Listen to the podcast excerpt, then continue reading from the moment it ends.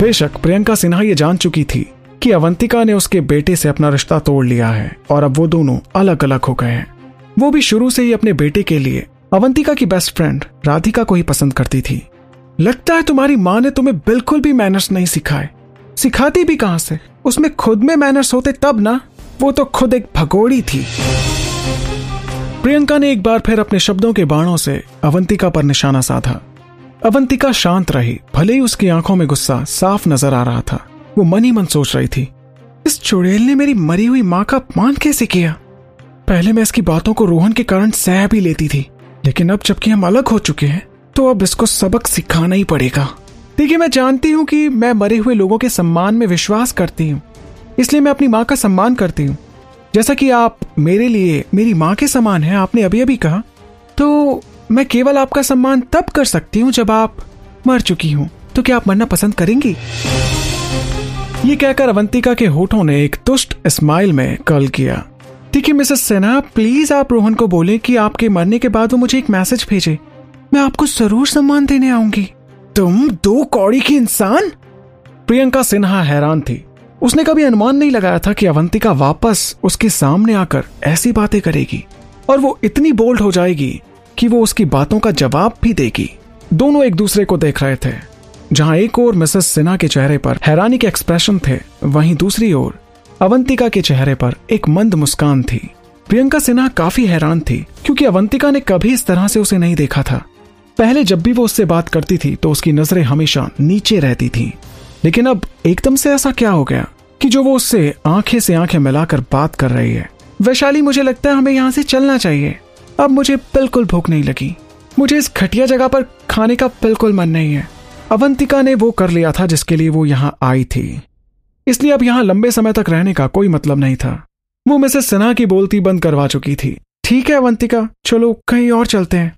मैं भी फिर कभी अपने दोस्तों को इस बेकार सी जगह पर आने को नहीं कहूँगी। यहाँ पे किसी के पास मैनर्स भी नहीं है यार बात करने के।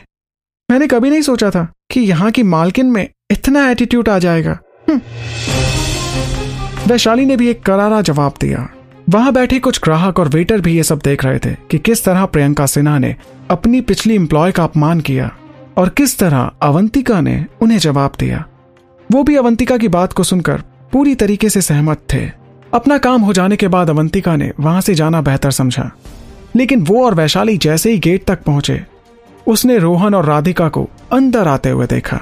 उन दोनों का टकराव ऐसा लग रहा था जिसे टाला नहीं जा सकता। रोहन और राधिका दोनों ने अवंतिका को देखा। रोहन को अवंतिका को इस जगह देखकर बहुत हैरानी हुई। उसने सोचा था कि अवंतिका फिर कभी अपना चेहरा उसे नहीं दिखाएगी और वो आगे से उसे कहीं नहीं मिलेगी। लेकिन वो सडन उसे अपने सामने, अपनी शॉप में देखकर एकदम सरप्राइज़ था। वैशाली ने अपनी कज़न को अभी तक वहाँ खड़े देखा और अवंतिका को अपने पास खींच लिया। इससे पहले कि रोहन उसे परेशान करने की कोशिश करता राधिका ने रोहन का हाथ पकड़ लिया और सिचुएशन को समझने लगी। उसने देखा कि अवंतिका अपनी कज़न के साथ थी। उसने अपनी एक्स सबसे अच्छी दोस्त को देखा। अवंतिका लगभग हर चीज़ में उससे बेहतर थी।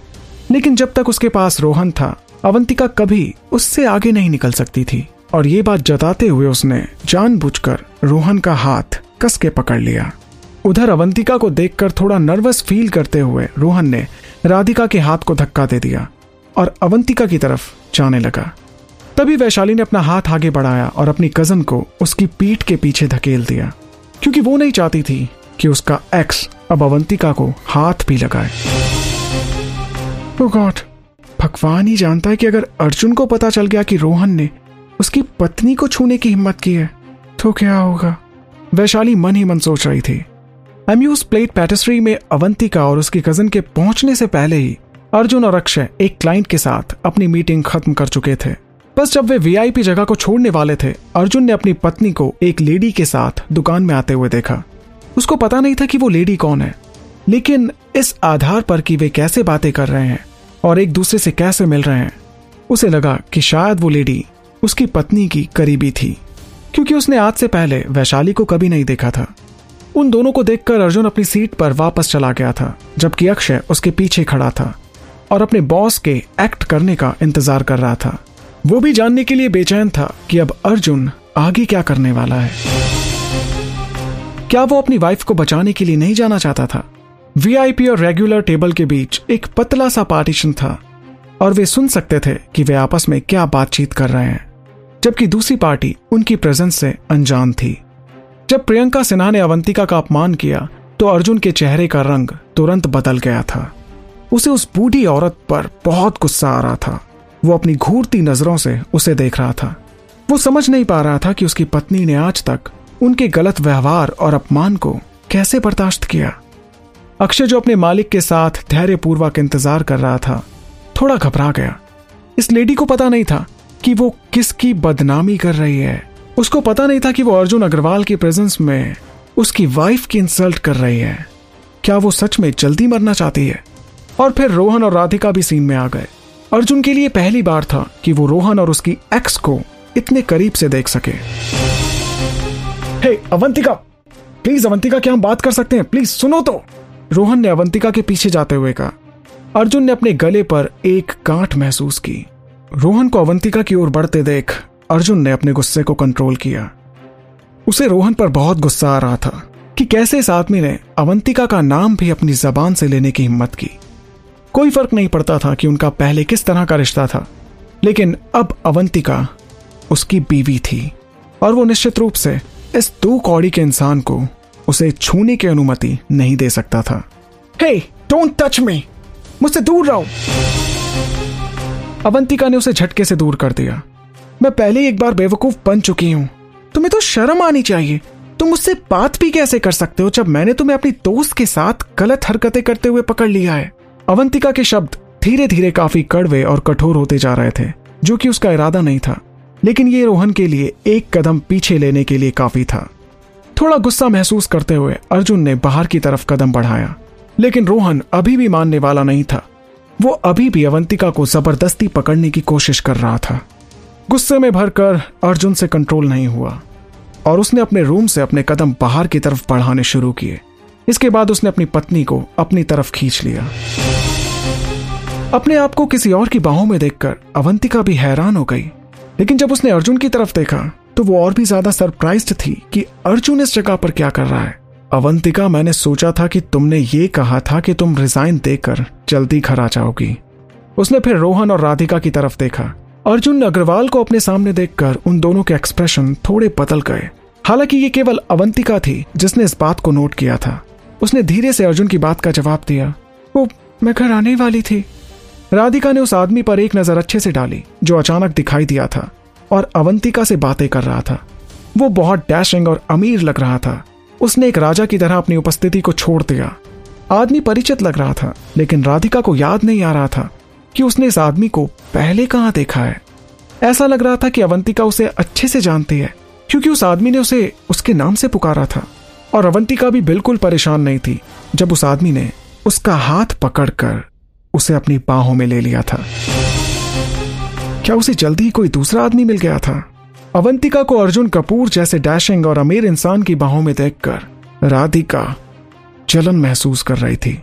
और इधर यह देखकर कि अवंतिका ने अपने आप को किसी दूसरे आदमी को छूने की अनुमति दी है। रोहन ने अविश्वास के साथ उससे पूछा अवंतिका, ये ये आदमी कौन है? और ये तुम्हें ऐसे क्यों छू रहा है?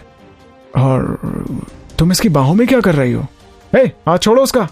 रोहन को यूँ जलते हुए देखकर अवंतिका ने मुस्कुराते हुए अर्जुन को अपने और करीब कर लिया और कहा कि मेरे पति हैं। क्या? पति? अवंतिका के मुँह से पति शब्द सुनकर रोहन और राधिका दोनों के दोनों हैरान हो गए। तो क्या उसके साथ रिश्ता तोड़ते ही अवंतिका की शादी हो गई थी? और वो भी अर्जुन अग्रवाल के साथ। रोहन अवंतिका की बात सुनते ही घबराहट में उस आदमी के लिए कुछ बड़बड़ाया। वो सब कुछ जो उसने सुना है कि अवंतिका ने दावा किया कि वो उसका पति है, ये सुनकर वो काफ़ी हैरान था। उसे विश्वास ही नहीं हो रहा था जो उसने अभी अभी सुना। उसे ऐसा लग रहा था कि जैसे उसके पैरों के नीचे से किसी ने ज़मीन खिसका दी हो। रोहन ने उसे देखा और अपने आप को एक उलझन में महसूस किया। वो अब वापस अवंतिका के साथ रिलेशन में आना चाहता था। उसे उन दोनों को इतने पास देखकर उसे दिल में एक दर्द महसूस हो रहा था। साथ ही एक चलन भी। ये ये कैसा मज़ाक है? क्या तुम मुझे छूट पहुँचाने की कोशिश कर रही हो? तुम मुझे ज़रूर जलाना जा रही हो, है ना? नो, रोहन, ये सच है। इज़ माई हस्बैंड अवंतिका ने एक बार फिर से बोल्ड होकर आंसर दिया। अवंतिका को एक बार फिर से सेम आंसर देते सुनकर रोहन के फेस के एक्सप्रेशन और भी बिगड़ गए। हालाँकि वो जानता था कि सिंघानिया परिवार किसी अमीर आदमी से उसकी शादी कराने की कोशिश कर रहा था। जब तक वे साथ थे, तब तक भी वो कोशिश कर रहे थे। तो कहीं इसका मतलब ये नहीं था कि उन्होंने इस आदमी से अवंतिका की शादी करा दी इधर वैशाली भी अपनी कज़न को अर्जुन अग्रवाल के साथ देखकर काफ़ी हैरान थी। वैशाली को भी अब सब समझ आ रहा था कि क्यों अवंतिका ने दिल टूटने की बात नहीं की और क्यों वो इतना नॉर्मल दिखाई दे रही थी। क्योंकि उसका पति अर्जुन अग्रवाल जो उसके साथ था रोहन और अर्जुन की तुलना आपस में करना ऐसा था, जैसे कि एक राजा की तुलना किसी किसान से करना। तुम होता, कैसे होता है जानना? इश्क विश्क, प्यार प्यार, लफ्जों में कहा।